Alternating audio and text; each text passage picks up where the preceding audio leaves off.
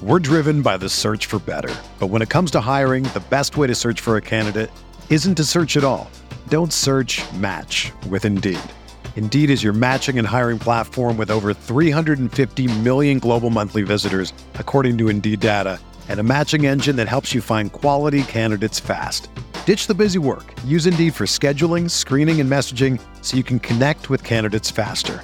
Leveraging over 140 million qualifications and preferences every day, Indeed's matching engine is constantly learning from your preferences, so the more you use Indeed, the better it gets.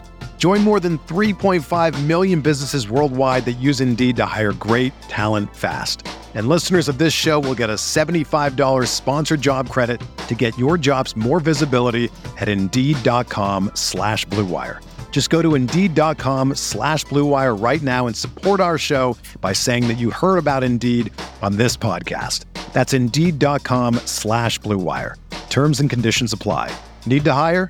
You need Indeed.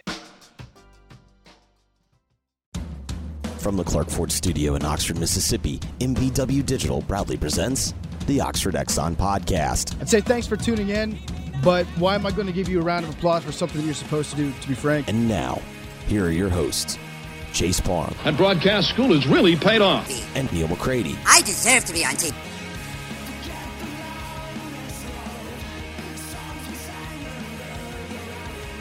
Oxford Exxon, Oxford Exxon podcast, Highway 6 West here locally in Oxford. Fill in, fill up when you uh, head in this weekend during the week. Get some lunch specials, 569s, couple sides bread, any size fountain drink. Might as well get the large one because it's the same price as the small one. More drink equals uh, equals good there. Clinton and Brookhaven give the homemade donuts, made fresh every single morning. And uh, again, up and down I 55 and throughout North Mississippi. And Neal is in the Clark Ford studio. I am Clark Ford's in Amory, Mississippi, 662-257-1900 is the number. Call it. Ask for Corey Clark. Tell Corey what Ford product you're looking for. He'll send you a quote within 15 minutes in business hours. Right to the bottom line. No hassle, no haggle. Your quote. The rest up to you. You can shop it around. Do what I've done. What I recommend that you do. Let's hop into a Clark Ford today. 662-257-1900. Jeffrey, Neal, good morning. It is uh, one of those days where we had Ole Miss's Media Day yesterday, talked to players, talked to Lane Kiffin, plenty going on there, plenty going on on the site. But I'll, I'll be honest, it's a little weird, and I guess it's in a good way. You've got the expansion stuff still uh, in full blown uh, kind of chaos mode here. Report out of the Athletic that the uh, Big Ten is considering moving to some of those West Coast schools, potentially up into as many as 20. You got the Florida State people going crazy about the media rights deal in the ACC. Jeffrey, we haven't talked to you in a week. What the hell's going on right now? Yeah, yesterday was yesterday was one of those days because right when Florida State was speaking, we were on the air, and so you're reading, you know, you were reading the the quotes coming out, and you're like, oh my god, like I wish I were watching this, um, because, uh, on one level, like, yes, this is kind of theater of the absurd. At the other, you do kind of understand what Florida State's doing. And I'm curious to get Neal's opinion on this because this has been the prevailing thought that I've had the last couple of days. Is this all is this all a dog and pony show? And what I mean by that is because think about it this way. Essentially everything that has been written or speculated basically since UCLA and USC made the decision to go, and honestly, probably even before that. Um, Neal, I don't, I don't remember when did Andy, when did Andy write about the super conferences, and he basically pegged all the schools, at least now, to the Big Ten that we're going to see the Big Ten go after, and I've just kept wondering. It's like, I think that I think this has all basically been orchestrated behind the scenes for a pretty long time. It's just they would have done it sooner, but then when they found out that it got messy and that people got their feelings hurt, they kind of had to take a step back and let it happen a little bit more naturally. But I, I'm now closer to getting to the point like this was all pretty predetermined. I'm not sure. Um, that that is certainly possible. Um, I've talked to a lot of people about this, as you probably know. This has been like my little pet obsession over the last few years. Um, because I was really interested in it because I back years ago I was told watch for USC and Arizona State to the SEC. I mean, and it was it was pretty reliable stuff, and I knew USC was was itching to get out, and so now, what I do believe, I'll I'll go here. I'll go with the ACC schools because it was the Florida State president who flexed his muscles yesterday and went, "I'm tired of this." I don't think he is doing this as a renegade. I think he 100%, is 100%. No, no, he's he is in the I said yesterday, he is doing what Phil did for LIV. He is yeah. taking, they're taking all the heat. But by the way, behind them, Clemson are like, we didn't say anything. But by the way, uh, go, go yeah. nose goal. I can tell you this that Clemson knew. I can't tell you this. I can tell you that it is my very educated opinion that Clemson knew that that statement was going to be made and that Clemson was like, and hey, probably North Carolina. Yeah, and probably Virginia and maybe Miami and probably Virginia Tech, who is there, there's a group that it's it's guys they're just desperate. They, they they they know that the money is about to be such that they can't compete. If here's the it's it's baseball, right? If if if you're the Pirates and you're competing against the Yankees, there just comes a point where you realize we can't win. And now, well, it's baseball, if, but without a without a draft, like there's without, no, yeah, there's no CBA, there's no, there's nothing. It just doesn't work, and so they know that they know that that if if if you're Clemson and you're getting 28 million a year, and South Carolina is getting 75 million a year, they're going to they're going to beat you. And not only they're going to beat you across the board, they're just going to have better stuff. They're just it, over time, that's more than you can overcome. So. It, the the Florida State deal is is they're I I think Florida State is saying we're out. We're, we're going to break this thing up. We've got to find a new home. And if we can't find the new home, we've got to create some sort of a new home, create a new conference. That's not what they want. They want in the Big Ten or the SEC, period. They're, they're doing everything to promote to their own constituents. Hey, we're out in front of this. We're fighting for you guys. Don't give up on us. We're, we, they're doing everything to cater no, to their no base. Question there were, there's no question there was a PR element. Yeah, yesterday, sure. But I also think that they were telling the truth. They were. They were telling the truth. Why are they letting Clemson just sit in the background if they're even? Well, because they, because, they don't, because Clemson a, doesn't Clemson doesn't mind. Clemson Clemson has a little different persona that they're sort of trying to protect. It's fine. North Carolina is well, trying and, to make and, sure. And, and it's also important to note Clemson and North Carolina are are founding members. They have to be a little bit more careful. They do. Well, North Carolina has to be very careful because of the legislature in, in, in North Carolina and the, the ACC offices are in Greensboro and all, all of that stuff. So they're they're having to really tap dance and and and you know they don't want to upset NC State because NC State might not be able to come with them, even though NC State culturally is probably a better SEC fit than North Carolina. But regardless, it it that it just doesn't work. And there this grant of rights. There's there's a growing sense in those ACC schools that if you took this to court and got it, look at the Trump thing, right? What is one of the reasons that they that a lot of people think Trump's in trouble with this most recent indictment? It's because it's going to be tried in the District of Columbia in front of a DC jury.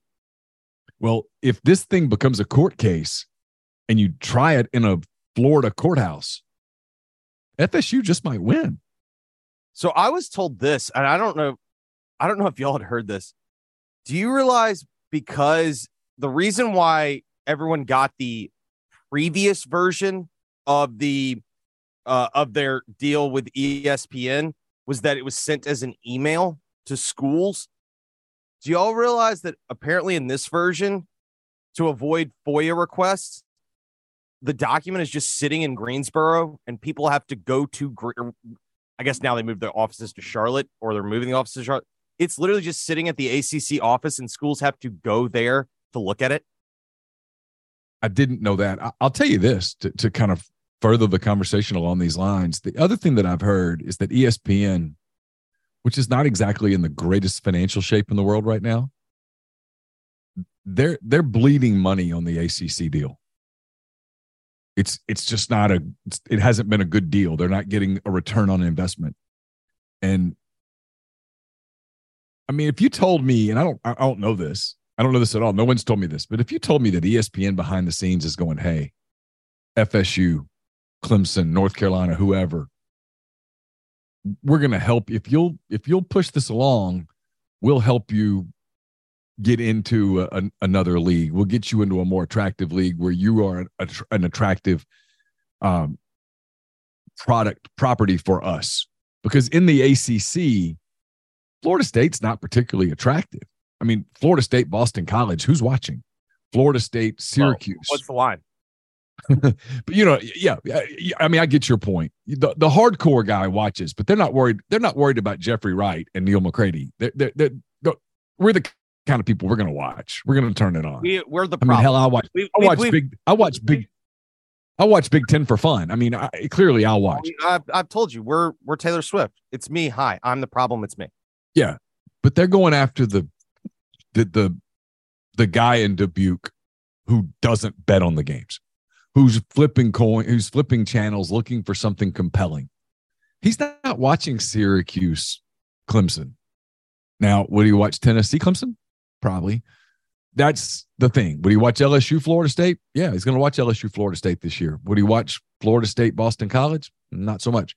Florida State, Wake Forest doesn't even register. That's their problem. And so I think ESPN's, I, I don't know this again for the millionth time. I'm speculating. I think ESPN's behind this too. I 100% agree with you. It's why. So I like listening to the guys on the Cover Three podcast, and I was surprised to hear their comments. Now, granted, their comments. Bud, you talking about Bud Elliott and those yeah, guys? Bud Fornelli, um, Chip Patterson, and Kanell, and okay. um, because they, they have two prominent Florida State guys on there. And I was surprised yesterday on their show. They think Bud is quite Bud's quite adamant, and he's about as plugged in as Neal is at Ole Miss and Chase is at Ole Miss. So when he talks about Florida State, I listen. I was taken back that they were Big Ten for Florida State, mm-hmm. and and not like rooting for it. That's what they think that it. That's what they were they're speculating that is driving this because eh, but the reason why I was surprised was and granted this was before it was announced that uh the Wetzel's report about the four California school or the the two California schools in Washington and Oregon were to the Big 10 because to me they're like I I don't see ESPN wanting to blow up their own brand with the ACC and I'm like they don't have any motivation. I'm sitting there thinking like yeah they do. They got dead weight. Yeah, you know what? This is a way to get rid of dead weight. You know what's interesting is, and I, this isn't a criticism of Wetzel at all because Wetzel's really good and he has a lot of sources and he's probably right. His report yesterday was the first thing in a day full of people going, "Oh, I can't believe this is happening." And I was going, "I can. I, to- I totally saw this coming." When he came out with the thing about Cal and Stanford and stuff, I'll be honest, I, I had to. I mean, I was, I was um at the gym. I I, I stopped moving for a minute and, and looked at it went, wait, what? Yeah, why? What is the positive? Uh, he he went he went on with Andy yesterday, and because at first I had the same reaction y'all did, and then he put it this way: sometimes, sometimes we have to remember there's two big movers and shakers in this. There's the TV networks, which I think are largely the puppet masters, but there is also like they have to do the deal with a lot of these schools. And then he put it this way you know, if you're if you're Michigan, who's apparently in their incoming freshman class outside of the state of Michigan, their their number one state for students is California. So, hey, let's go beat the hell out of Cal, and then we'll have a San Francisco trip. It's and also then, the side of what I mentioned earlier in the week, Neal, of hey, these AAU schools are going, hey, hold on a minute, throw us a bone somewhere. So you end up here and you go, you know what, we'll just grab them for multiple reasons and it'll keep Joe President shut up over there while we do the football thing with everybody else. Yeah. I, I, because uh, and I get all I get all that, guys, but and they still they still care about this stupid. Like in the end, this is getting into a war of the Big Ten versus the SEC. And the Big Ten still cares about that identity that, hey, you know what? In the end, we're still a little above them. Yeah, You they know. can't let it go. They still had to get the elite academic institution in this somewhere. But guys, I get it. I get it. I get it. I get it. I get it. I 100% agree with everything y'all are both saying. All right, now I'm going to be I'm going to be the hand raised guy in the room at Fox and NBC for a minute. All right. Okay? All right. This isn't personal to, to either one of you. I don't give a damn about that if I'm Fox, if I'm if I'm NBC. I'm like, wait a minute. We are getting ready to invest an absolute fortune in this Big Ten Saturday night deal. We're yeah, but you're not to- investing. You're not, but you're not investing. You're only investing about half with them. I Even think if the reduced rate. I think to make Fox and them happy, you do the reduced rate thing. maybe so. I, You're I- also assuming that there's not some coastal elites in that room that think it's the best thing in the world because it fits their own. Oh no, personal no, no. Oh no, no. I know those people exist in the room. I'm but I'm I'm the guy in the back going, when we get through with this, it's going to be about money because it's always about money. And at the end of the day, about money, I just don't know, guys, by adding Cal that we're adding anything. Also, know- don't make the don't make the mistake of thinking that you're in that room and that you exist because also in that room is whoever's deciding to give Notre Dame seventy five million dollars for seven football games. I know when they could just fold them into the Big Ten where they're a Correct. natural fit and it works. I I, I get it. But see, it- this is this is this is the point that I'm making. If you're the TV executives, you would just sit there and go, "Hey guys, we'll give you eight. How about this? We'll give you 80 million if you just go over here." And Notre Dame's like, "No, we're cool. Like we don't, you know what I mean? We we like we like running our own business. We like being our own show. We're cool." And so you do have to do this balance of you're having to make a deal. Like I don't think that they're dictating but I do think that they're puppet mastering. Because if they were dictating, if they were dictating, some of the decisions wouldn't exist, which implies to me that they're also having to, they're having to cater to these schools and presidents and what- whatnot to a certain degree. And I think this was the, that way of, you know what, like these people still pretend like uh, this is college, and they the Big Ten likes the brand of we're smarter than you. All right, so let's let's take this forward a minute. Let's let's say Wetzel's report is accurate. And listen, I'm as I don't know Dan, but he's proven to have a pretty good track record. He's a, he's a very good reporter. So let's say he's right. Let's say that the Big Ten adds Cal, Stanford, Washington, Oregon. That gets you to 20. Let's say the Big 12 adds Arizona, Arizona State, um, Utah. We'll just leave it at that for now. That gets them to 16. All right. They're, they're probably not stopping there.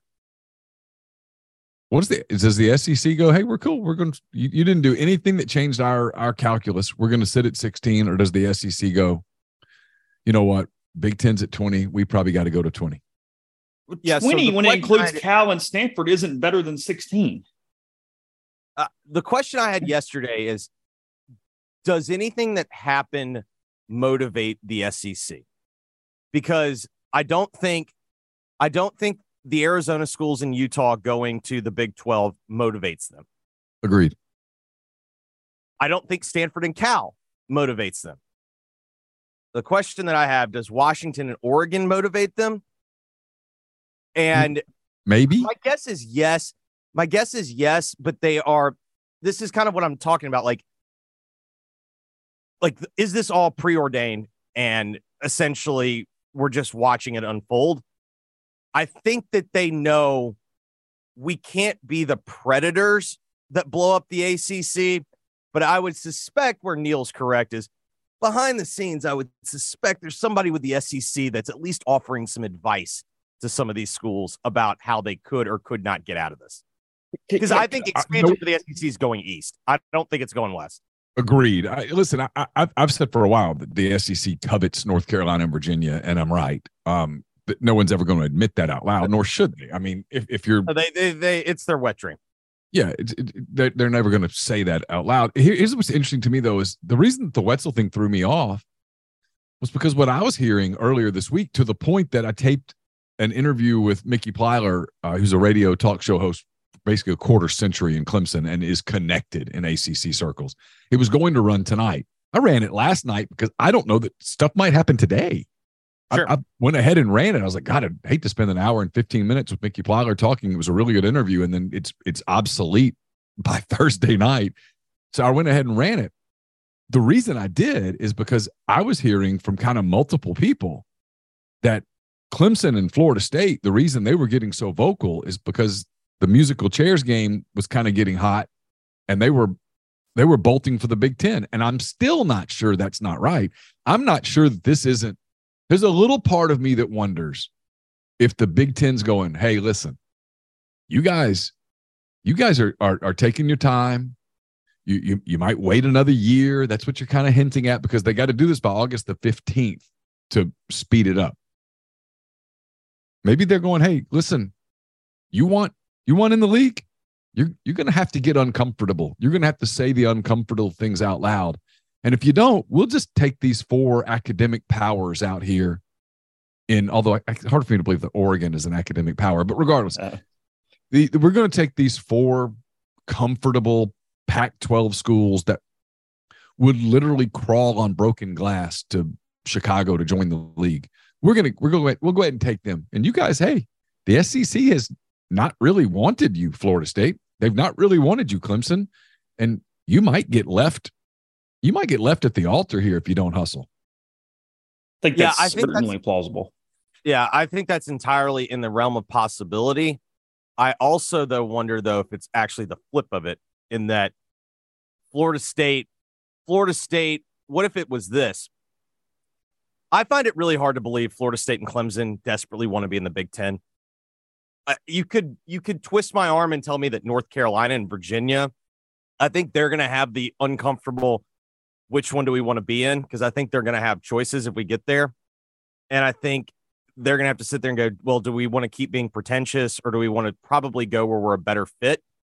Uh, I find it hard to believe that that Florida State and Clemson prefer the Big Ten. Like I just don't see that. That's not that's not what I think. no, I they prefer the SEC, Jeffrey. But but listen, and that's what I'm saying. What if, what if yesterday was the what if yesterday was the uh hey boys, uh we'll go here.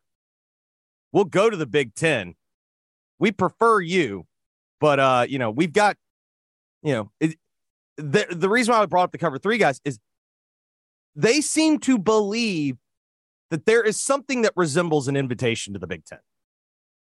And that took me by surprise because I I presumed if Florida State was going to throw a hissy fit like they did, I presumed that meant that they were they they were headed to the SEC. Continue uh, this conversation second. First, I'll tell you about the uh, men's basketball renewal deadline coming up on August 31st. Renew or purchase now to be in the priority seat selection process. Men's and women's basketball tickets may be purchased at OleMissTix.com, and the Ole Miss Athletics Foundation is starting their Pledge Per Win and Pledge Per Touchdown campaign for football. You can go to Give to Athletics, that's T-O, GiveToAthletics.com to sign up today. Do you hate losing games? Do you hate losing players? Do you hate paying for your insurance? If you said yes to those questions, Davy Ferris can help. Davy's partner with the Grove Collective will be donating 20% of all commissions, 10% of all renewals on both personal and commercial insurance policies. Davy can service customers in all 50 states. He's dedicated to making sure Ole Miss athletics succeeds in this era of college sports. Contact Davy Ferris at 214-715-7247 or via email at dferris at hillcoinsurance.com. Are you retiring soon? How long should you wait to take Social Security? What accounts should you pull for? Pull from first? already retired? Should you consider Roth conversions? These are some of the questions that can only be answered with a personalized retirement income plan. Andrew Sego with Sego Wealth Management specializes in helping folks just like you come up with their retirement game plan, whether you meet at his office in Collierville or you prefer Zoom from anywhere. Schedule a free discovery meeting. See what they can do for you. It's rebelsretire.com. Stress out about the Rebels, not your money. Again, rebelsretire.com. Brought to you by Comer Heating and Air, Southern Air Conditioning and Heating. Different names, but the same great people, products, and services. If you live in Oxford, Tupelo, Batesville, call Comer 662 801 1777. If you live in Memphis, Hernando, South Haven, that area, call Southern 662 429 4429. A Stocks, a Nashville based online retail company with the mission to provide customers the power to name their price. All items start at just $1. That's right, $1 is the retail value, no matter what the retail value may be. So shop now at astock.bid, download their app, name your price on thousands of items from big name retailers. Uh, they got locations in Nashville, Memphis, and other places that are coming soon. So they offer local pickups. So don't miss out. The College Corner coming to Oxford here very soon. Newest location will be in the Oxford Commons, right off of Sisk Avenue. They'll have more than four thousand feet, square feet of the best Rebel gear. They'll have plenty of parking available. Their uh, staff will have you in and out, ready for the Grove in no time. It's opening in mid August, so uh, check out their website, collegecornerstore.com. You want to get ready for uh, the Grove and tailgating and all those things. Make sure you have your game changer patches ready to go. They're the only two patch system available in the market. Stop hangovers before they start. The warm up patch used before or while you drink. The overtime patch used after you've been drinking to recover while you sleep. The all natural ingredients will keep you in the game and ready for your next play. Go to gamechangerpatch.com, promo code RebelGrove20 at checkout for 20% off your purchase. And speaking of the Grove, you want to have your um, sock game ready to go. It's Dead Soxy, best socks you'll ever put on your feet. DeadSoxy.com, promo code Rebel Grove. Get 25% off all non licensed products at Dead Soxy. Podcast is brought to you by G&M Pharmacy, 662-236-2222. They deliver locally in the Oxford area and they offer medicine. If your prescriptions the same day each month, take care of you. They'll also help you transfer your medications. You make one phone call, they handle the rest. That's G&M in Oxford or Tyson Drugs in Holly Springs. That's 662 236 2222. Can I sidebar for a minute? At what, at what point are we concerned or are they concerned or did I miss something here? ESPN is hemorrhaging money. Fox is not necessarily flush with cash. How can you just keep adding schools? Where's the money coming so from? Let's I mean, don't ESPN you just run out of cash at some point? Let's take the ESPN part first. Sure. So, with all due respect to Clay Travis, ESPN's not as in dire straits as as the perception is. Here's the reality of where they are. They're still basically the biggest cash cow right now for Disney.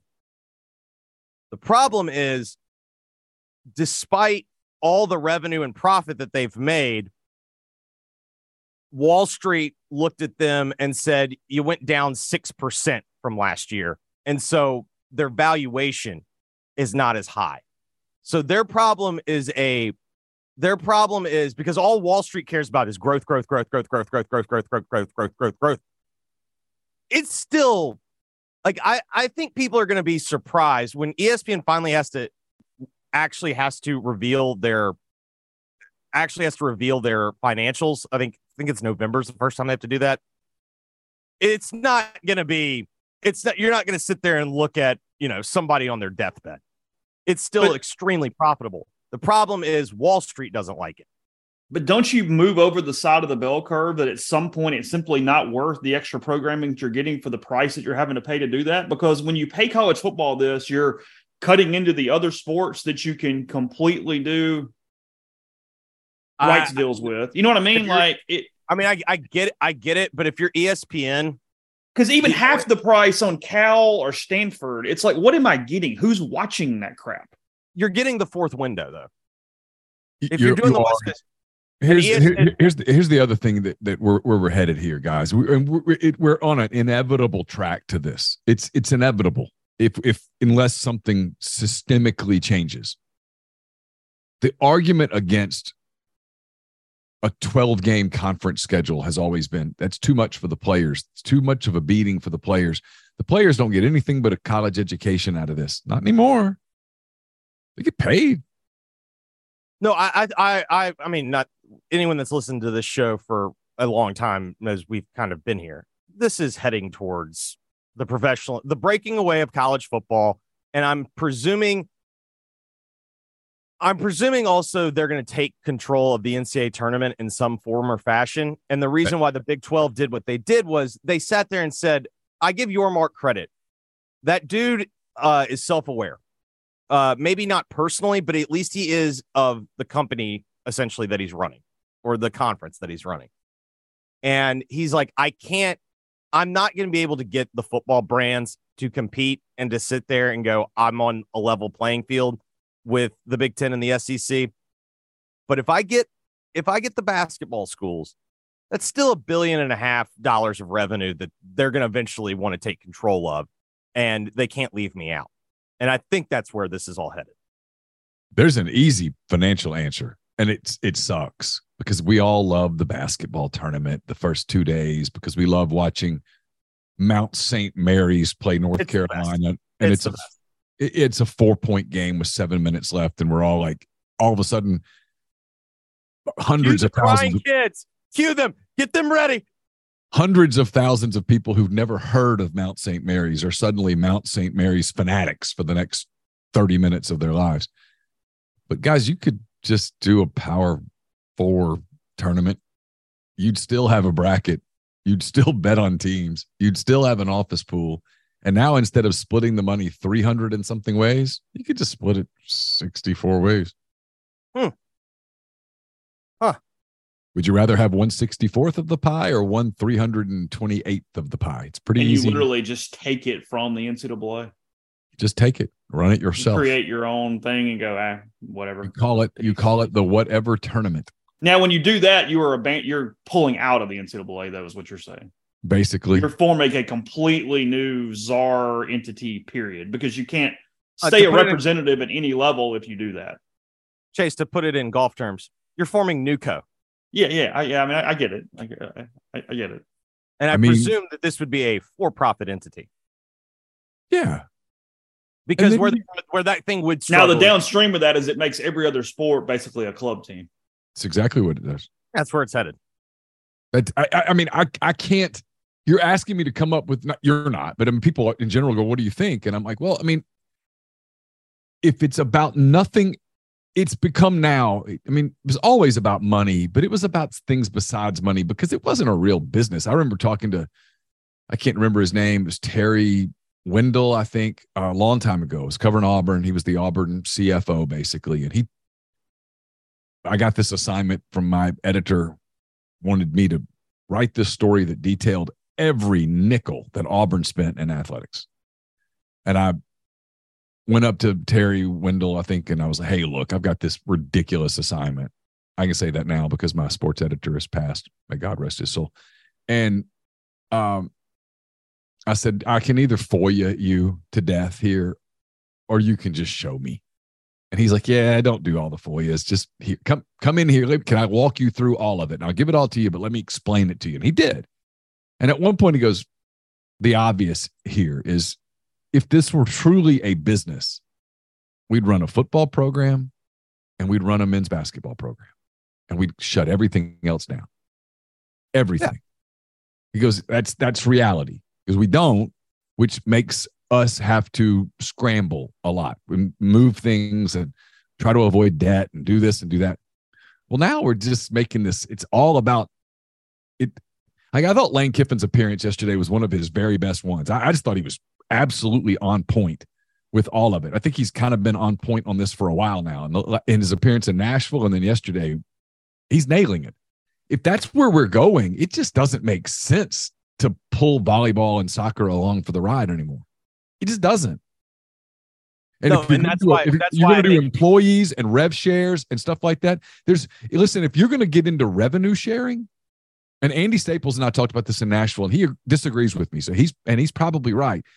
I don't know how you. I don't, think you're going to be able to do it without some big legal fight where you tell volleyball, for example, and I'm not trying to pick on volleyball, but you just you just happen to be at the front of my mind. Um, if if you're going to women's basketball, volleyball, if you're going to go, you guys don't produce a revenue. Therefore, there is no revenue to share. Now, football produces tens of millions of revenue. We're going to find a way to players to share it. I don't think I don't think that's going to fly. I think people are going to go, oh, that's that's violating Title IX and all that stuff, and you're going to get in the courts. I just think the easier way to go is, hey, we're going to make these these people employees, and we're going to make you a club sport. And I think that's where it's headed. Yeah, and I think it's gonna. The reason why I keep saying it's gonna be a for-profit entity, I cannot see where they're gonna get nonprofit status for all these reasons that we just mentioned. Like, essentially, you're gonna have to form a new company that's basically saying like we're basically just like a new sports league. I just looked at this. It's for Ole Miss for financial year 2022.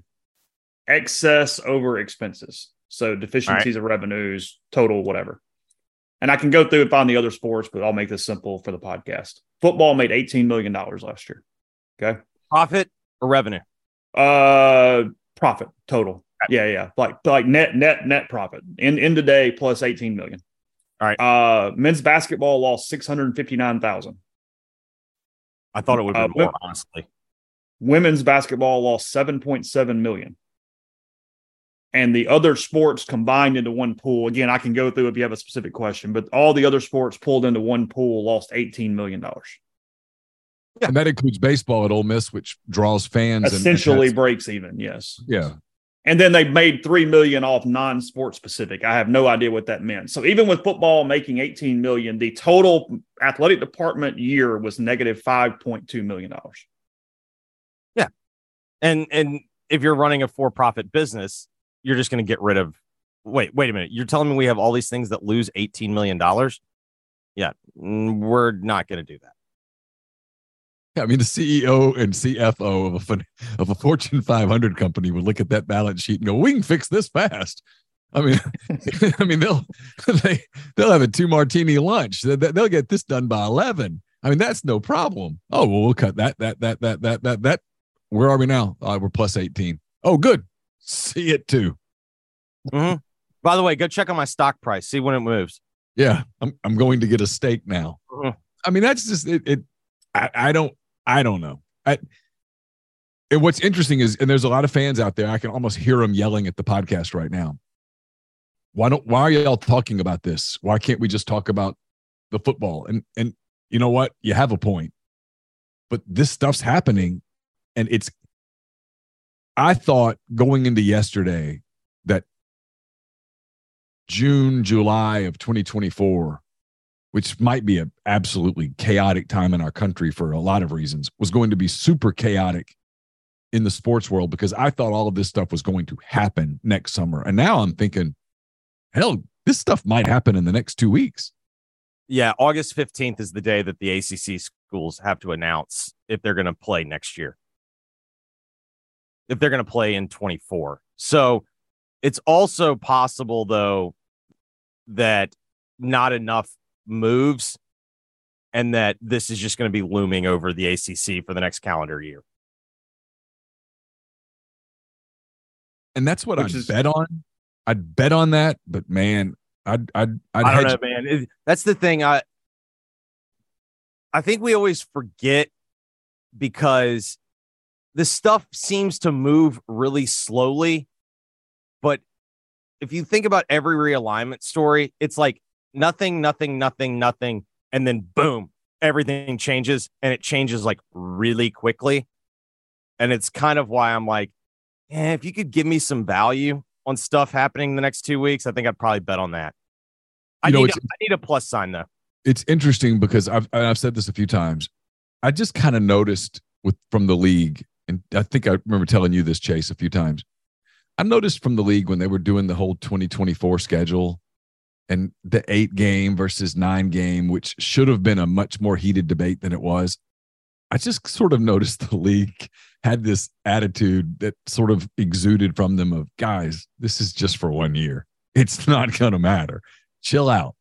Yeah, you might, we might miss a couple of rivalry games for a year, but this thing's about to be so different in a couple of years that we're going to have to scramble and figure it all out again. So just, just Yeah, let, along the let this go. Along the same lines, I what I noticed was it was very obvious the league would prefer a nine game schedule. And then in the end, when they were just kind of like, all right, well, you, you don't you don't want that, that's fine, whatever. The fact that they didn't like the fact that they didn't just basically dictate it, that told me that uh they're just not worried about it because they think it's gonna sort itself out. And so like you let them like, oh yeah, you made your own decision. When in reality, it's like, um, we have other things down the pipe that we're that we're gonna that's gonna make the decision for us. All right. So back to my question. If, if the Big Ten, if, if Wetzel's right, and All the right. Big Ten goes to 20 and it's that 20, does ESPN tell the SEC you should go to 22? And we'll pay for it. And here are the four teams that we want? Or do they say stick at 16, don't worry about it? Is ESPN going to bid on the extra games that the Big Ten's going to have?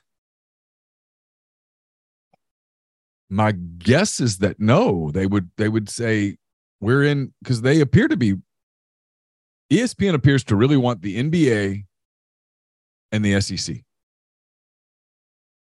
Uh, then, and NFL stuff. then yes, I do think that they. I think what they would say is, hey, if the end, if you're building up your product to be as big as the Big Ten's product, I think you're going to say, hey, why don't we, why don't we make this a little, why don't we make this a little beefier, um, and why, why don't we add a, uh, let's add a few more games that are good games. because let's not let's not act like the SEC doesn't have some from a just a viewership standpoint. The SEC has some unattractive products. Vanderbilt, Missouri, no offense, Mississippi State. Nobody cares about Mississippi State. Nobody's watching that brand nationally. Um, Arkansas is not the most attractive national brand in the world. It's more attractive than state, but I don't know how many people are like geeked up for Arkansas, South Carolina nationally. Um, Ole Miss has under Kiffin. Ole Miss is a pretty big brand. Before Kiffin was not Ole Miss, cons- ebbs, Ole Miss ebbs and flows more ebbs than flows, right? So Yeah. If you're if you're ESPN, what brands do you want? I think you still want. I think you still want Florida State. You still want Clemson, and then that's where it starts to get interesting, because if Miami really does get cooking, like Miami is historically like something that people watch for better or worse. Um, and then what do you do? Because the SEC has clearly made it like in the end, who the hell cares about Virginia? Yet that seems to be like everyone in that office in Birmingham is like, oh my God, Virginia's available. But like, who actually cares about Virginia?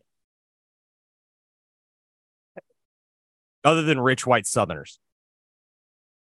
Listeners can't see this, but Chase is starting to have a breakdown. What- no, what- no, no, no, no, no, no. I'm, I'm, thinking. I'm, I know I'm, I'm thinking because I want to formulate it correctly, and it's back to my deal of, and I and, I- I get it, I get it, I get it. I, I, I like I'm I'm arguing with myself, which is why I haven't started talking yet. But is this really a good thing that ESPN's just running the whole damn thing? Like, hold on Oh, a minute, no. because because I like didn't here, but hold on, no, no, because you're talking about national games. In the SEC or the Big Ten, the average fan still wants to see Ole Miss play Arkansas. They want to see them play Mississippi State and whomever, or like whatever, whatever you're talking about. And at the like, I- I'm thinking about the fan here. I've been talking doing this root of trees and dying and all this stuff, Well, and I won't let, it go. Let, me, I, let me stop I- I you. swear Let me I'm right. stop you right there. Let's Okay. establish rule number one. yeah, the sure. people that we don't give a shit about are the fans. If we're talking No, about I agree. Because here's the deal, even though you're talking about all this money. Okay, good. School has 75 more million dollars. You know what? They're just going to spend 75 million dollars on crazier things. Salary is going to keep going up. Fans are still going to be funding NIL until we get this employment package in place for the schools. And God knows what that looks like in Andy Staples' bizarro world of believing it's going to happen. And he's probably right one day. But like, what does the fan get out of that? What what is the money actually going to that means anything? This is becoming monopoly money. So you give them 50 more million. Okay, the salary for the head coach just goes to 13 million, 14 million. This thing happens. I mean, Ole Miss right now has their capital campaign for football expansion on hold because NIL is going crazy and labor costs are going crazy with construction. So, I mean, Yeah. you're, not even getting a nicer seat when this stuff goes up. I guess my point is, I mean, in some point, aren't we like looking up and going, I, I I get it, and I'm I'm not against you, and I get nationally, this is all really really cool, but you're just destroying things regionally at the same time. Yeah, I'm I'm with you because yesterday I did have as Florida State was throwing their hissy fit. I did find myself wondering when at what point do we sit there and go, wait a minute, these guys are bitching and moaning about only making 40 million, and they're talking about it's the end of the world that they're only making 40 million. And as Neal pointed out, like if you're in a business in which you're trying to compete and you're you're missing out on essentially double every year Well, yes, I do understand where it's not sustainable. But the problem that I started thinking about was at what point do we stop caring? Because we sit there and just go, it's like in any other business when you got billionaires fighting and we're like, eh, who gives, you know, who gives a shit? Like, when does that happen? The problem is if you look at everything else in the business world, they'll milk something that can produce revenue. They'll just milk it until it can't produce revenue. So the answer, I think, to your question is at what point does this stop? It's well, at the point that it stops making money. That's when that's when it all stops. And that does not appear to be the case because even though television viewership is shrinking, sports consumption is not shrinking. And even more so, sports fans are becoming so so ostracized that they're now like the only way that sports are growing is sports fans are starting to watch more sports. Like, think about it. We've started watching F1, we've started watching soccer. And why? Because we can bet on it. Or, hey, we like the TV show. And so essentially, what they're doing is they're just wringing sports fans for more money. So the point at which it stops is when sports fans stop like being profitable to them. Yeah, I mean, pay Penn State, you get eighteen more million dollars a year for your administration to do whatever they want to with it, and you get to play Cal. Okay, great. Correct. I don't want to play Cal. I don't give a shit. Yeah. Well, I mean, what's going to happen though is Penn State's not, they're not. Penn State's not going to play Toledo anymore. Yes, no, I mean, that's that, that's where this is, is going. Where, where, where yeah, we're going is, it's the NFL. Like, yeah, yeah, you're going to have bad games, but I mean, not really. Not going to have. You're not going to have games that you can't some somehow spin. I mean, like Ole Miss Listen, is not. The Rams. The Rams are going to play the Cardinals twice this year, and it's possible Clayton Tune is going to be starting for the Cardinals. I will be watching both games. Prime Shrimp, primeshrimp.com. Seven different flavors available for you. Everything from the uh, signature and the New Orleans style barbecue to the lemon cracked pepper. It's a great versatile option as well. Throw it on a salad, have a snack, lunch, or take care of dinner tonight with Prime Shrimp.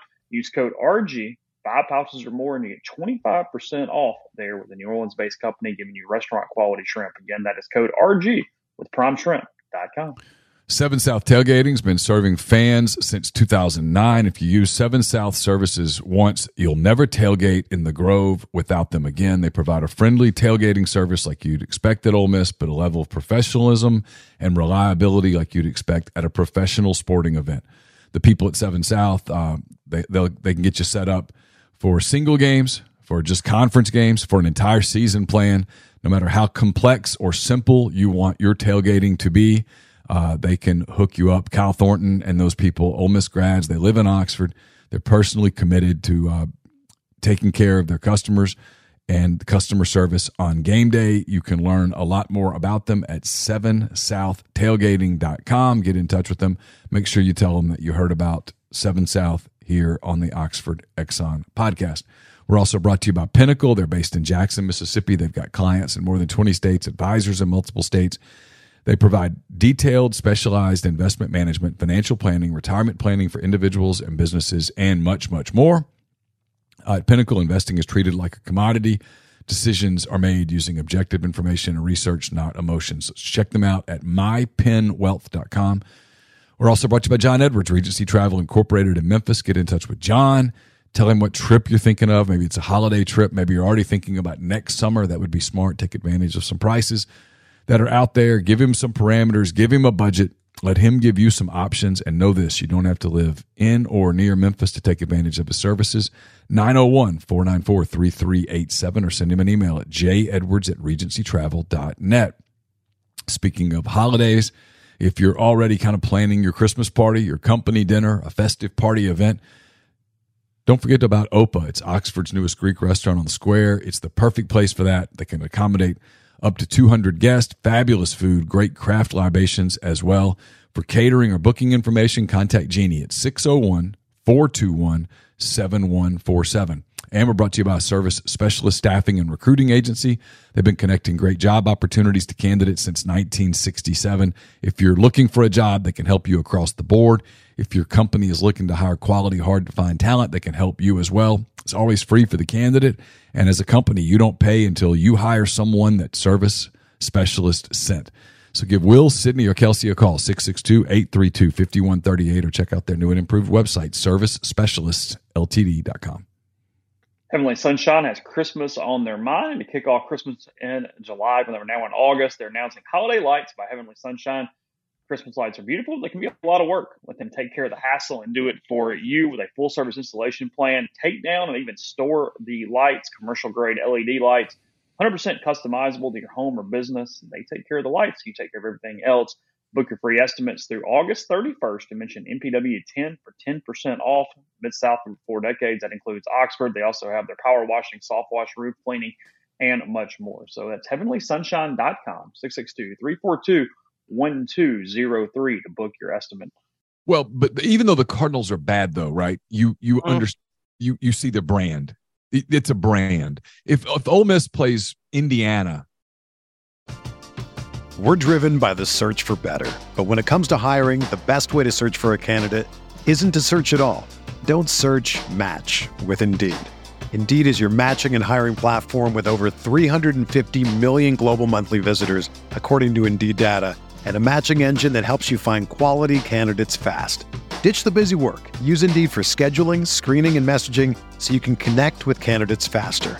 Leveraging over 140 million qualifications and preferences every day, Indeed's matching engine is constantly learning from your preferences, so the more you use Indeed, the better it gets.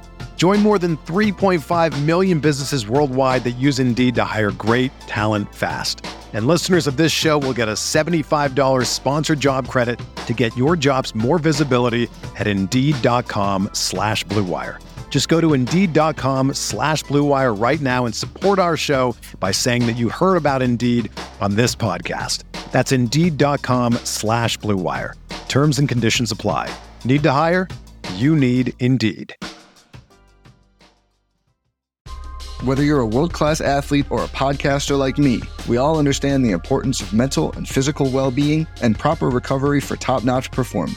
That's why I'm excited that Unifyd Healing is sponsoring this podcast. Unifyd Healing is a new and super innovative global network of wellness centers powered by Energy Enhancement System, or EE System. If you haven't heard of the EE System, you'll want to listen up. This technology promotes wellness, deep relaxation, purification, and rejuvenation. At hundreds of locations across the globe, access to a center is easy and affordable. Interested in experiencing the EE system technology for yourself? Go to unifydhealing.com slash bluewire to learn more and find a center near you. That's U-N-I-F-Y-D healing.com slash bluewire. No material or testimonials on the Unifyd Healing website are intended to be viewed as medical advice or a substitute for professional medical advice, diagnosis, or treatment. Always seek the advice of your physician or other qualified healthcare provider with any questions you may have regarding a medical condition or treatment and before undertaking a new healthcare regimen, including EE system. Indiana's a even though Indiana sucks, it's a bigger brand than Mercer, than Tulane. It just is. And so Yeah, from no, a the- the- from a the- the- TV the standpoint, The the non conference is going away. But you're Going back to the TV standpoint thing again. that- and- Locally, the fan and doesn't care. paying for it. I, oh, I, I totally get you. I, I, I agree. Because. I'm because I'm not convinced if you did it year over year, like a one off, sure, everybody likes playing cool games. Year over year, where that's just what you do every other year, I'm not sure the, the, the typical Ole Miss fan would rather play Indiana than Tulane. I think they'd rather play Tulane. No, they'd rather play Tulane. Truthfully, a lot of Ole Miss fans would look at it and go, "I'd rather play Mercer than than play uh, Purdue because, or not Purdue. That's not a good example. I'd rather play Mercer than Michigan State because we're going to beat Mercer. Mm-hmm. I, I like. Yeah, one offs for sure, but when it becomes just the annual thing, I don't know.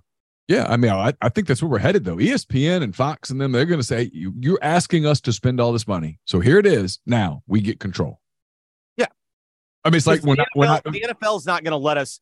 The NFL dictates to us, and so we're going to take it out on college sports because these people are just uh, they've never seen money like this, and they're getting so rich that they're going to sit there and go, "Yeah, okay, we'll do that." well, the person who holds the controls the purse strings has the control. I mean, think about when when when you were a kid. Except there's one exception: the NFL. The NFL doesn't hold the purse strings.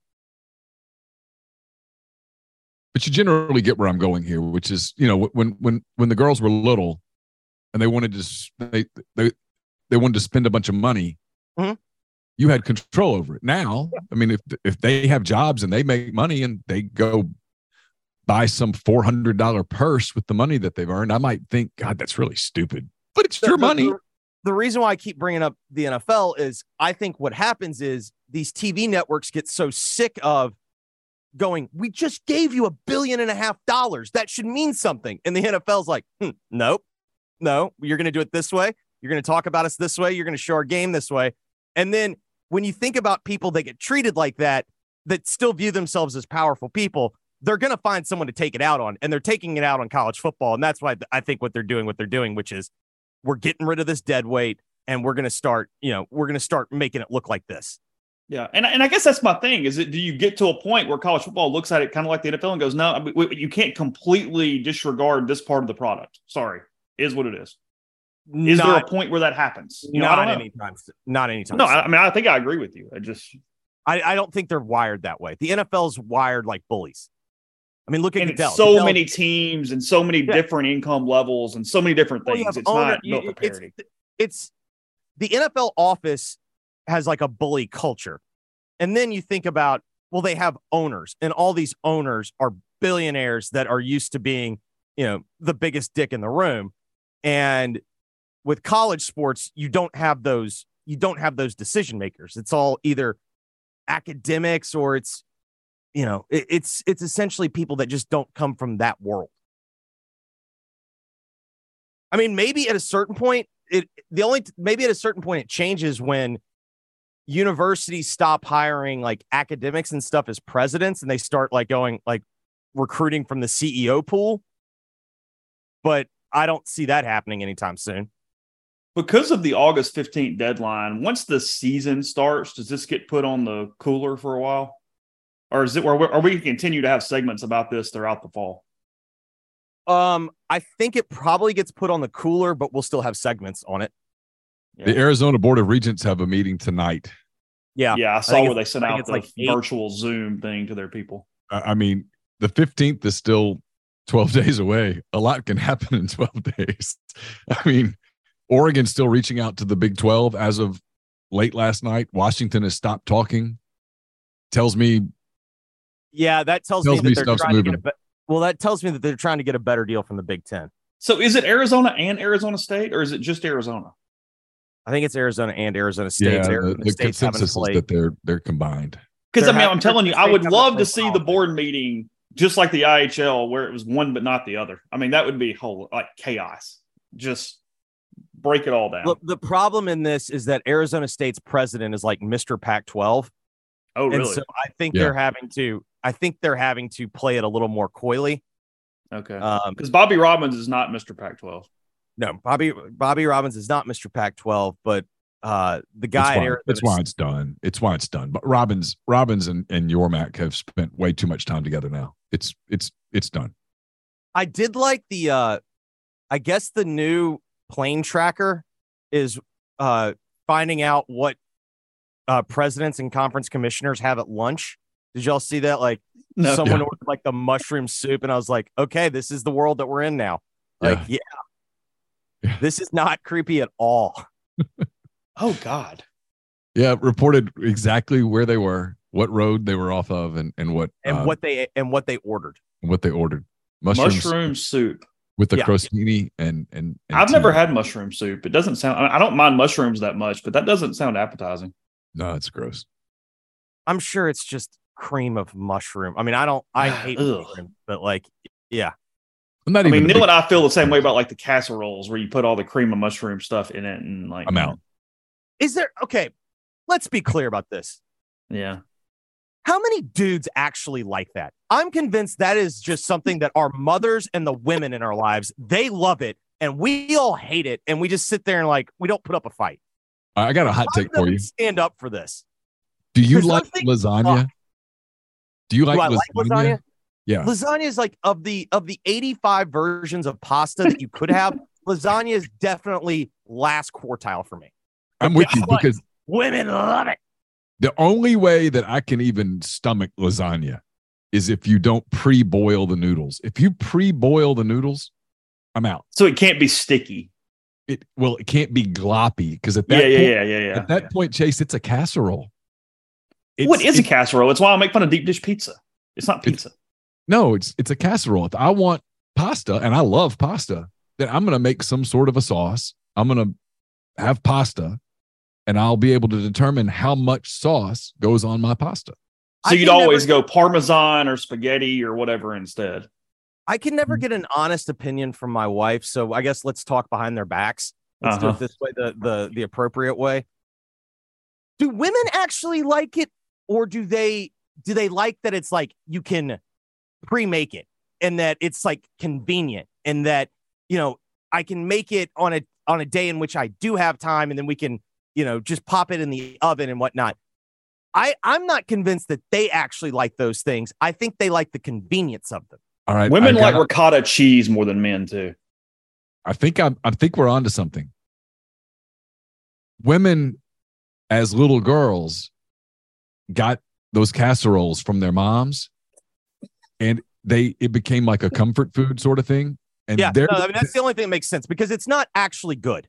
They so it, they carry it on. Like my wife likes casserole, but if I if I trace it back now that I think about it, this is the first time in our twenty almost I guess we're twenty seven years that that I've even thought about it this way. The casseroles that she likes are the ones that she got from her mother. Mhm. And Yeah, no, it's all passed down. and Caroline, our youngest daughter, loves casseroles. I Oh, don't think I don't think Campbell really does, but Caroline loves them, and I think she loves them because it was something her mom made. a man would rather have a crock pot meal than a casserole.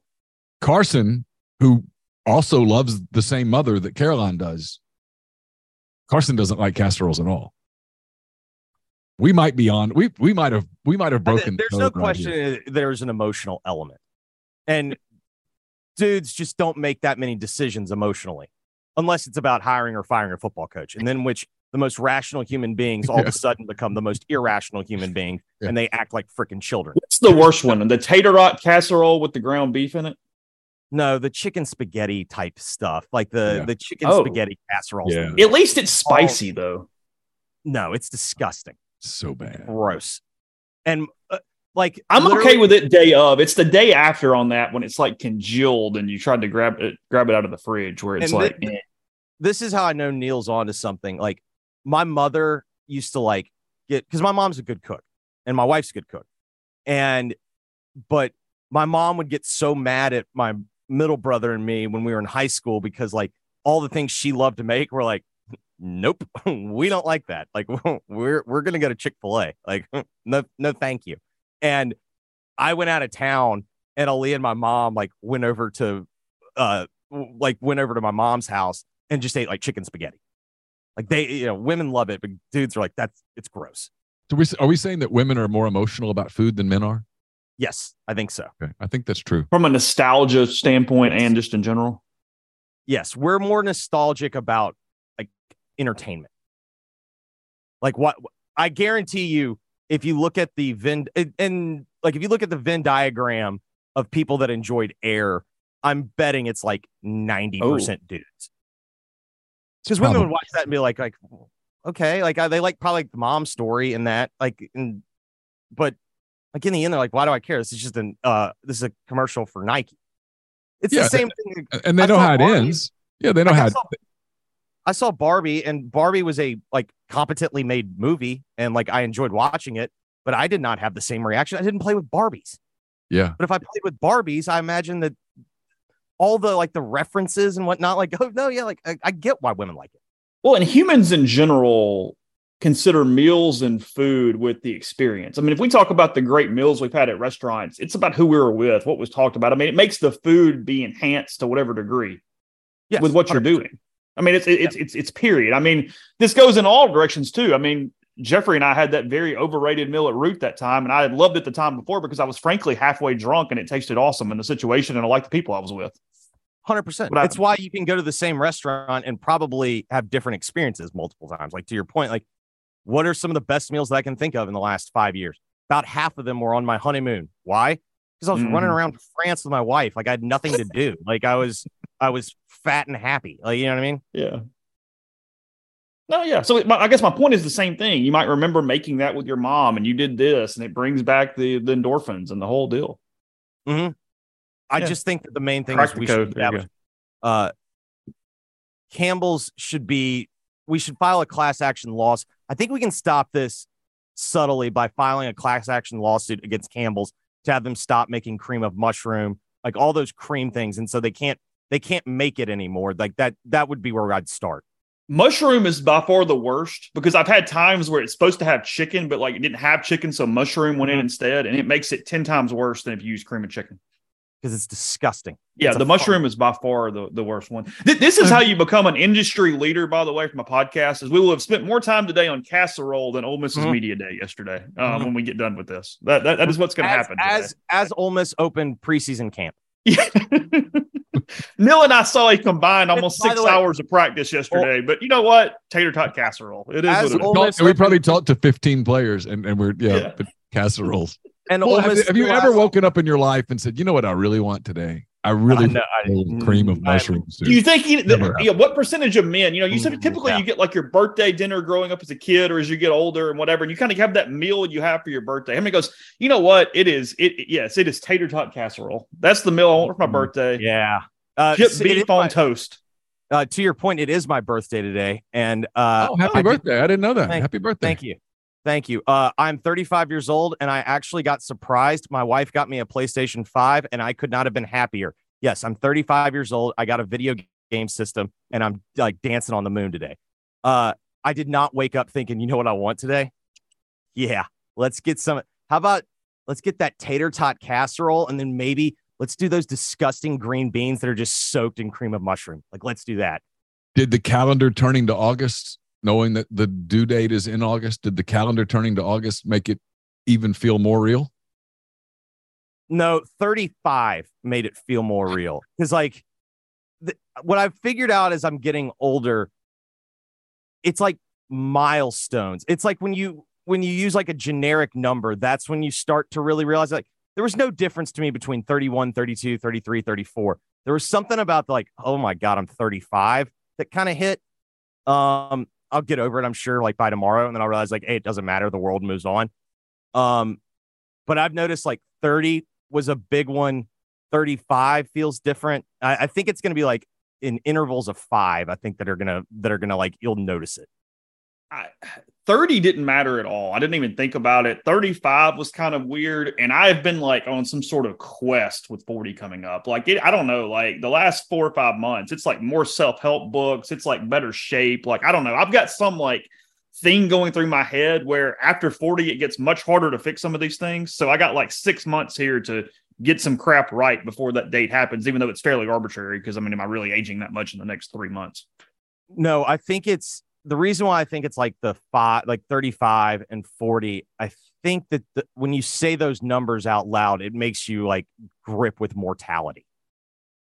I think that's why it has the the emotional impact. And because like if you look at like all the things you're doing, it's like, okay, how can I fend off my mortality?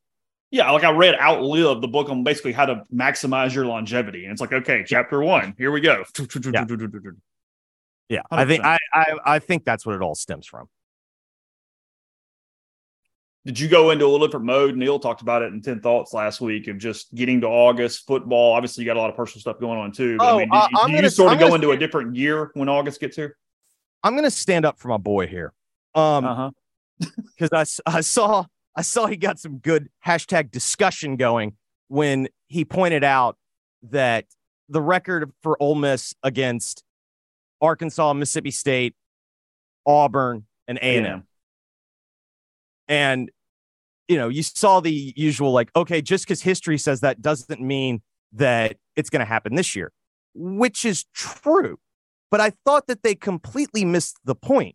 The point would be if Ole Miss were to go 4 and 0 against them, it's something that has never happened before.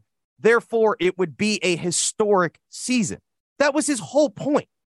His whole point wasn't that, you know, it- it's his whole point is like if you're a betting man, you would bet against it. Why? It's never happened before. But if that does happen, it is something historic that should be noted.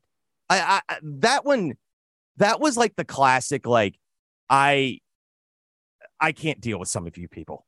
The fact that like that that that that just ruffled people's feathers when it was so obvious. Like the whole point was if this happens, it's something that should be like admired.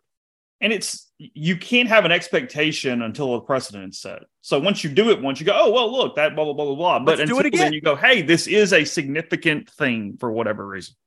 Correct. There are people on this beat predicting 10 and 2. It's my opinion that those people are not sure what the word is. There's a word that I'm that I'm it's my my feeble brain is is Delusional, no, they're they're doing unrealistic. Well, they're they're doing something to the fan base. They're they're they're they don't really even believe what they're saying. They're they're just they're just putting it out there. liars. they're just trying to make people they're, they're trying to make they're, they're doing that thing where they, they you can sell hope well my, the point i was trying to make was So they're marketing. Essentially, what you're saying is they're marketing. in a way knowing that if if it doesn't happen Positivity in August drives up engagement because everybody wants to be very excited about their team.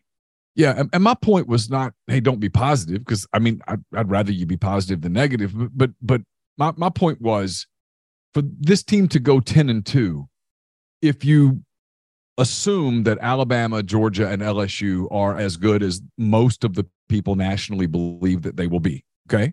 Now it's Okay. possible, it's possible that one of those teams or two of those teams won't be as good as everyone assumes them to be, but there is a, a pretty widespread assumption among people who cover college football for a living that those three teams are all national title contenders. Ole Miss plays all three of those teams, two on the road. So if you go with the assumption that Ole Miss goes one and two in those three games, which quite frankly, I think Lane Kiffin would take today if you offered it. Uh, Maybe- yes, Maybe I think not. he'd sign it. I think he'd sign it in blood. But to get to 10 and 2, they have to win one of those games. If they go 1 and 2 in those 3 games, to go 10 and 2, obviously, you have to win all of your other games, which includes that quartet of games against in order Arkansas, Auburn, Texas A&M, Mississippi State. And the point I was trying to make was going back to the Hugh Freeze era, so 2012 when A&M joined the league, that's never happened. So if you're going to get to 10 and 2, not only do you have to win a really big game against the national title contender, possibly against one of the two teams that is those three teams, LSU, Alabama, and Georgia have won is it every national title since 2019 or all but one or something like that. You you you have to play you have to beat one of those teams and then you have to do something that you've never done before. So it would be a precedent setting historic season if you went 10 and 2 and the people that are predicting 10 and 2 aren't acknowledging that hey this would be a historic achievement. I'm not saying it's not possible. In fact i said 10 and 2 is the ceiling. I, you, which means that i can foresee a scenario in which Ole Miss gets to 10 and 2 but i'm i'm trying to point out that to get to 10 and 2 you've got to break precedent. Yes, and and like to me, like it's why when you break it down that way, it's like if they go nine and three, that's a hell of a season. i think if they go 9 and 3 lane kiffin's the sec coach of the year Like a hell of a season. I think eight and four is a really good season, and I- and I- that's where people go. I don't get why you say that, and it's because of what I just explained to you. It's Well, to, to bookend it though, this is this is the reality facing fans for the next, I don't know, decades.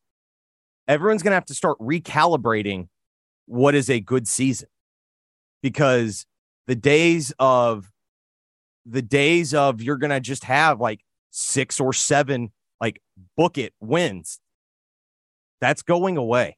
going away. Like if I told Chase right now, or if I told you, Jeffrey, if I said, "Hey, Jeffrey, the Giants go twelve and 5 What do I have to pay for that? yeah, Chase, the Saints go eleven and six. You're in. You're, I mean, you're like, sign me up. That's six losses. That's on a college season. That's eight and four. I think where we're headed, eight and four is going to be because I think we're headed to major conferences, basically an AFC, NFC style college football where they all play each other and then they have they play league games and all that stuff. And I, I think 16 team playoff, and I think eight and four is going to get you in some years.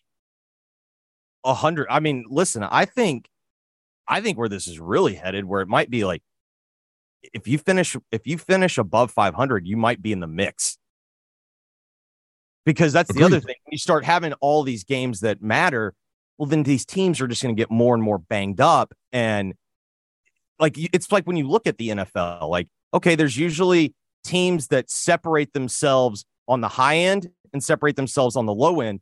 But then the you know there's like this like just mosh of like 15 teams that are basically decided by you know three games a year. Jeffrey, I know you only got like a second left, but what level of hero are we on the backup Iowa kicker that was betting unders in the uh, Cy-Hawk game? First off, that's not betting. it's a given, isn't it? He was yes. w- well aware was, of the that that was taking free money. I, I honestly though the thing that I thought was hilarious about that story, uh, if anyone watched Hunter Dekkers play last year, when I saw him connected to gambling, I was like, okay, that makes sense. He was point shaving because that guy sucks. Like this is good for Iowa State that that kid can't play. That kid's terrible. Yeah, we've got basketball and football all pulled into Iowa right now with lots of betting, lots of gambling, lots of illegal activity. Woo, boy, did Matt Damn Campbell corn. miss the boat. Oh, because Jesus. I'll tell you what, that's the other thing. Having watched Iowa State last year, and then I'm obviously a massive Kyle Shanahan fan in terms of like how he gets guys wide open. But the fact that his quarterback went undefeated or whatever, one loss in the NFL after looking remarkably pedestrian that offense is now all of a sudden I'm sitting there going like, oh, maybe it maybe it wasn't necessarily Brock Purdy. Maybe it's Matt Campbell's offense sucks. Yeah. Y'all uh, spending any time on the Tigers, Jeffrey? Uh, yeah, you know they, they were they're in the Dominican Republic and they were playing on an online oh. stream with Spanish broadcasting last night. So uh, here comes two Sorry. hours right down your throat. Gotcha. Appreciate it, bud. Talk soon. Be good. All right.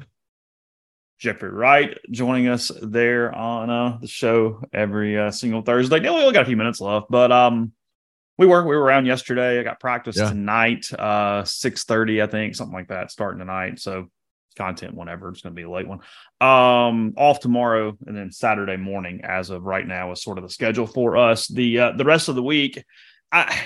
I left Neal and uh, you and I talked for a minute on the phone when we got done yesterday. We had Kiffin who think you called it as dialed in as he's been in a while with local media. I agreed. I thought he was really, really good yesterday. You can read uh, what he said, what he meant on the side of Rebel Grove, quick kids, full transcript, all that stuff there. Um, he gave donors props twice yesterday. I, uh, I, I, I, I tabbed that both times. He definitely did that. but I was happy with how things went and sort of frustrated at the same time yesterday. And I think you'll agree with this is that. Okay as a whole, the player group was funny, engaging yesterday. Now they always look like hostages when we're walking in. They're they're so to, to explain this to everybody, we talked to Kiffin in the uh, in the team meeting room, and then they take us as a group across the practice field, across the IPF into the 1810 grill, into the cafeteria. And all the players are already set up. They've got their placards or whatever in front of them on the tables. And I mean, they, they look like they're about to get sentenced. Like they've already been found guilty. They're, they're getting sentenced at this point, is what it looks like. And uh, except for JJ Pegues, he's always very happy to talk. JJ's amazing. But for the most part, they look like they're being sentenced and you just sort of cattle call around and you got i don't know 45 minutes or however long you need to go around and get interviews. And i talked to multiple Ole Miss people about it and they think that what's happened and I, I think i buy this as much as we talk about continuity and i got a lot of stories coming out on rebel grove over the next few days about this these dudes have mostly been around for a while. They're kind of past the pomp a lot. It's just sort of, hey, cool. We're they're a little more mature. There's they they they're on a second chance. They're on a second location. Whatever the thing is, they're more willing to sort of talk and engage. They're better than you know. It's been a long time. I think transfers who have been through the process like this makes them better communicators. Makes them more fun to talk to in some different ways. You can compare, you can contrast, you do a lot of stuff and I thought I told multiple Miss people, hey, that's the, that's kind of the best overall group from a conversation standpoint is I've covered in a while, and this has been a lot of media days that I've done over multiple head co- a lot of head coaches at Ole Miss. Um, but then you get done and go, yeah, but we need more of that. And I don't know if we have that same setup again this season. It's and that. It's that. that that's It's sort that. of where I went. I kind of left and went, that was awesome, but now what? It's why covering pro sports, we're little journalism here. Yeah. So I walked into the room and made a joke to Jackson Dart. It's the first person I saw. And I was like, I mean, he recognizes, he probably doesn't, I don't know if he knows my name or not. He recognizes me. I'm the Yeah, old sure. bald guy that's there. Um, and I, they're smart enough to know which reporters are going to hardcore football and which reporters are going to Yeah. talk about. I talked to Jackson for three minutes about his mustache. Um, we had a kind. I'll I'll write that story today. It was it was good. It was funny. I, I like Jackson Dart. He's a, the, the the person. But I was like, you've you've looked forward to this for days, huh? And he was like, yeah. I mean, I, as soon as I saw this was on the calendar, I was pumped, and I was like, oh, I bet. I mean, you thought to me, and you know, we just joked around for a minute, and then we had a conversation, and we talked some football, and I'm going to write about it. But the thing is, is it was one on one, and it wasn't behind a podium. Mm-hmm. If I, I talk to you every single day, pretty much. Yeah. If all of a sudden you put me at a lectern and you're sitting in an audience And I grab a microphone and start. and you start you. questioning me, I'm going to answer your questions differently than I am if Mhm. if it's just you and me sitting one on one at a table. Mhm. We're we're gonna have a totally different conversation. It's why people love Major League Baseball, the NBA, the uh, the NFL. Is that you, the locker rooms are are open, and most of the time the players are dressed. You're in there. You, you don't have to deal with the whole undressing weirdness. Sure. But when you go in before the game in Major League Baseball, they open up the, the clubhouse three and a half hours before the game starts. Well, the guys are dressed and they they they they might be, you know, t-shirt and a pair of shorts or something, but you go up to a player and it's just you and him. And you get a chance to talk. And over the course of a season, you're either fair or you're not fair. And if you're fair and you're okay, you're not a complete goob, you build somewhat of a rapport, not a relationship where you're hanging out, but you build a rapport and you can get information. Well, the way we do it, this isn't picking on Ole Miss because everybody kind of Everybody's like this. Yeah. but they'll bring starting today when Chase goes to practice today. I'm going Saturday. We'll get players. We'll get three players probably. They'll bring them in one by one to a lectern and they'll pass this mic around. So the conversation has no flow at all because the guy that might want to say, Hey, y'all have had two practices in shorts. There's nothing, there aren't too many hot football takes I can take from that because you won't play one single game of football without pads. I don't think. I feel Mhm. safe. In, I, I feel safe in that prediction that you'll wear pads in the 12 games. So you're not really playing real football yet. So maybe I'll ask a personality question. When the next guy goes, well, tell me what, what's it like with Pete Golding? How's it different schematically? It's just jumping around. It's confusing. The- It has no flow. It makes no sense. And it becomes sterile fast. I mean, Monty we- Montgomery and I spent four minutes comparing Oxford and Louisville restaurants yesterday. You would never Yeah. in the world be able to do that behind a lectern because people would look at me like I had eight heads and I'd get one follow up at most. Yeah, they'd, they'd get angry at you. Yeah. And, and, and that I'm, I'm, I'm taking up the four minutes questioning hibachi in a southern town versus a city. Like, yeah, it's, it's, which allowed him to realize that you're not just this guy that writes about Ole Miss football. There's more to you. No, we literally got done and he stopped and he goes, Hold on a minute. What's your name again? And like we had a, Hey, this is who I am. Cool. Yep. Peace. Whatever. All right. Sweet. I went and talked to Isaac Ukwu and and I said, hey, we've you know, I just We've I all talked to you at different points. Yeah. Yeah, you've you've talked to Chase for.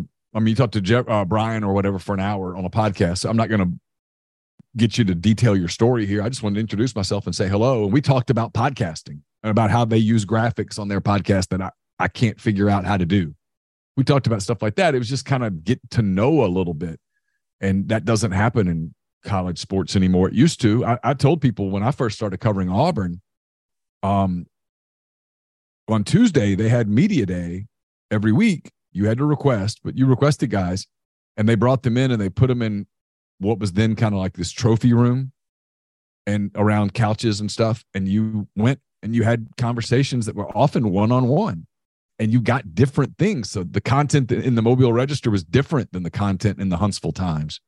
And now, starting today, we all get the exact same stuff. It, it, it's the negative that has even changed over the last 10 years. And maybe I'm wrong on this. You can help me. I assume this is even when you first got on the beat, even though I predate you by a couple years at Ole Miss, is they would bring a lot of guys in on Monday, but it was kind of all at the same time. So at least you could sort of maneuver through the three or four seats and ask some specific stuff. And you know what I mean? And you could you could kind of get that. It wasn't as good as yesterday, but it wasn't simply, hey, we're going to the, the lectern and we're doing this and whatever, and this is the way it was. There was a semblance of breakout. It was like, hey, you know, Bo Wallace is coming at 12:15 and Kentrell Lockett's coming at 12:25. And it took you were there a minute, but it did allow for a little bit more originality to it. So yeah, I think it was still that way in 2008. Yeah.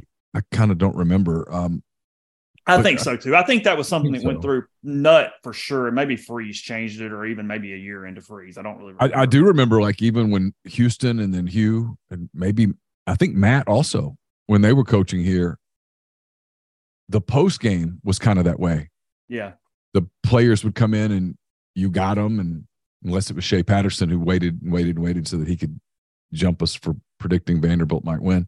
Um, it, it, we we got access to guys where you did get some original stuff, and you also had that opportunity to kind of ask something off on the side, like, "Hey, I'm working on something about this. I was curious if you could tell me about this," or even an off the record moment for a second where you just ask a question.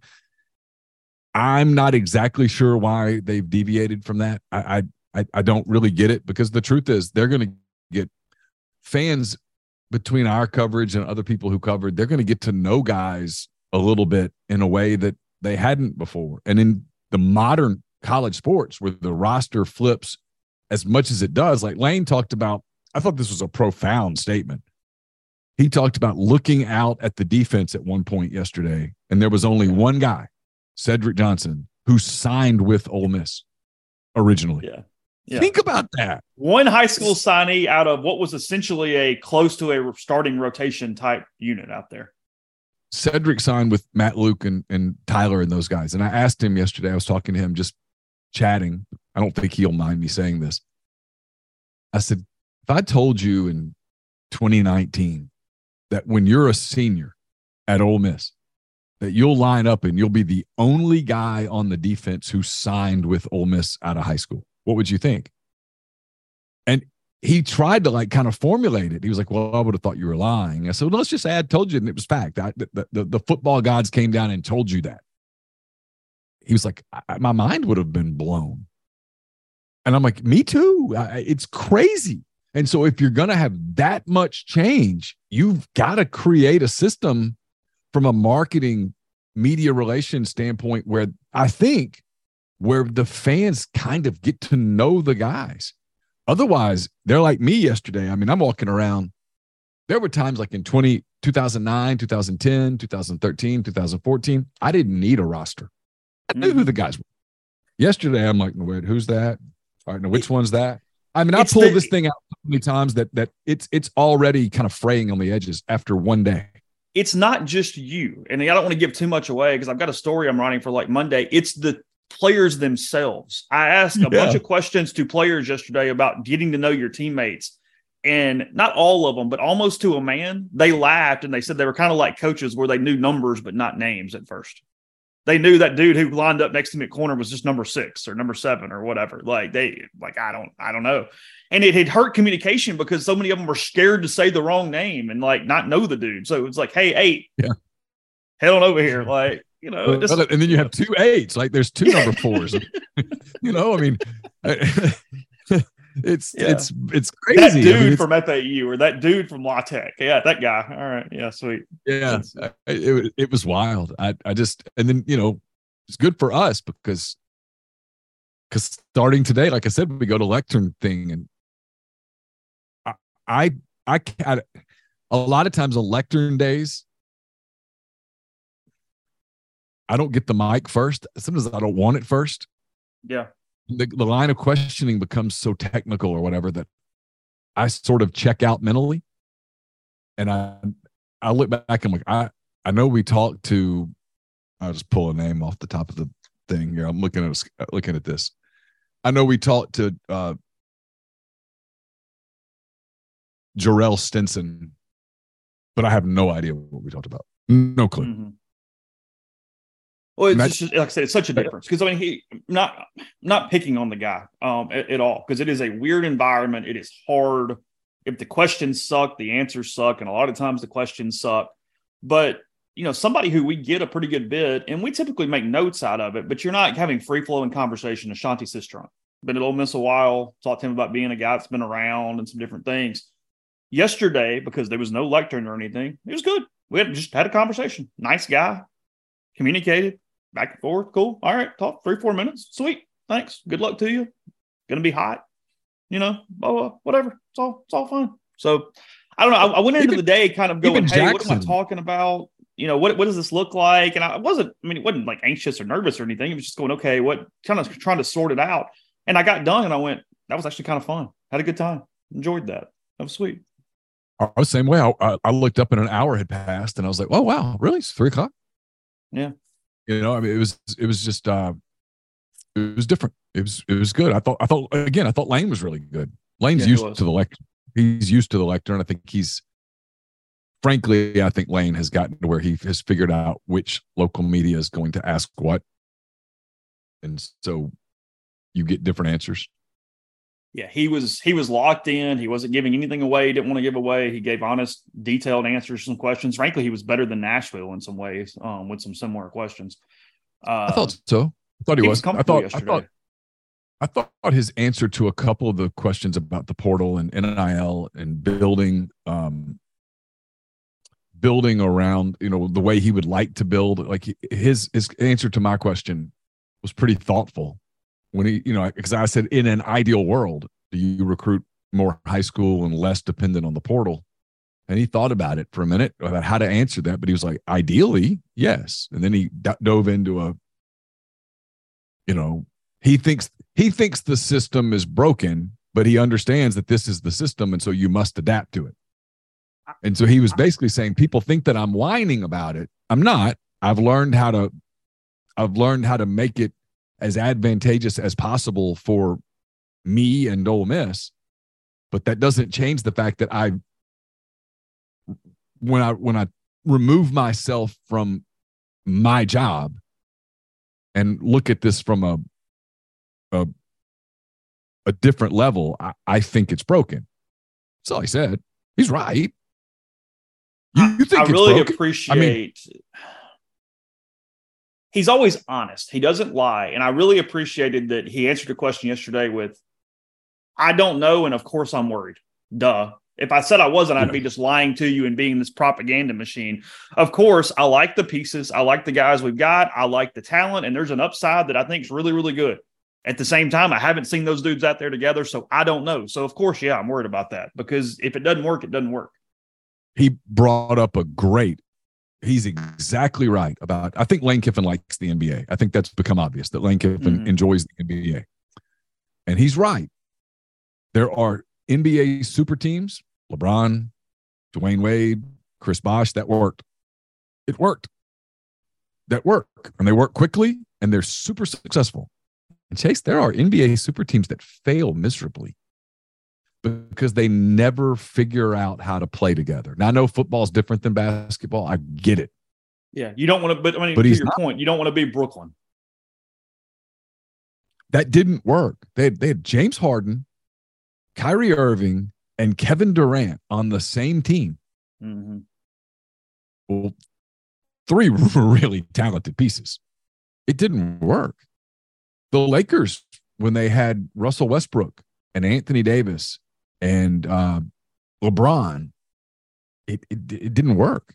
It failed. It was it was a miserable failure.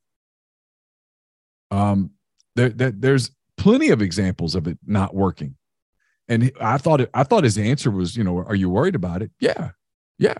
I mean, yeah. And what he didn't say, but I think he kind of inf- in, in, inferred, implied, he implied it is, you know, and you got to do it pretty quick. Mm-hmm. I mean, Ole Miss plays at Alabama less than two months from now. They play at Alabama less than two months from now. They play LSU at home in less than two months. You don't have a just a ton of time to figure it out. to get it to work before people are judging you. And so I followed up with that about, you know, in an ideal world. He was like, Yeah, I mean, ideally, absolutely. And the question that I wanted to ask that I didn't get to ask was, and I don't know that he would have answered it. I think he would have danced around. Hell, he might have just flat out answered it. What's more expensive right now? The the high level high school player who you think can come in and play for you right away, or the, transfer portal guy who you pretty much know can come in and play right away? And how yeah, do you he, do budgets? I mean, the, the the the questioning that has yet to happen, and man, is where if, if you gave me the one on one with Lane Kiffin, and I'm never going to get it, and I don't blame him, by the way. I don't have a big enough reach for him to justify spending that hour. But, but it would all be about how do you build your payroll budget? How do you make mm-hmm. decisions on payroll? How do you, it would be the same question if, if you let me sit down with Jed Hoyer, the general manager of the Cubs. My entire conversation would be about, okay, how do you make decisions about where you allocate money? How do you make decisions about whether it's worth it to go after the big high profile free agency. How much is too much for Shohei Ohtani? How much is too much for Cody Bellinger? How much do you think about free agent pitchers? How much do you look at a pitcher when he's over 30 as opposed it would all be about that kind of thing.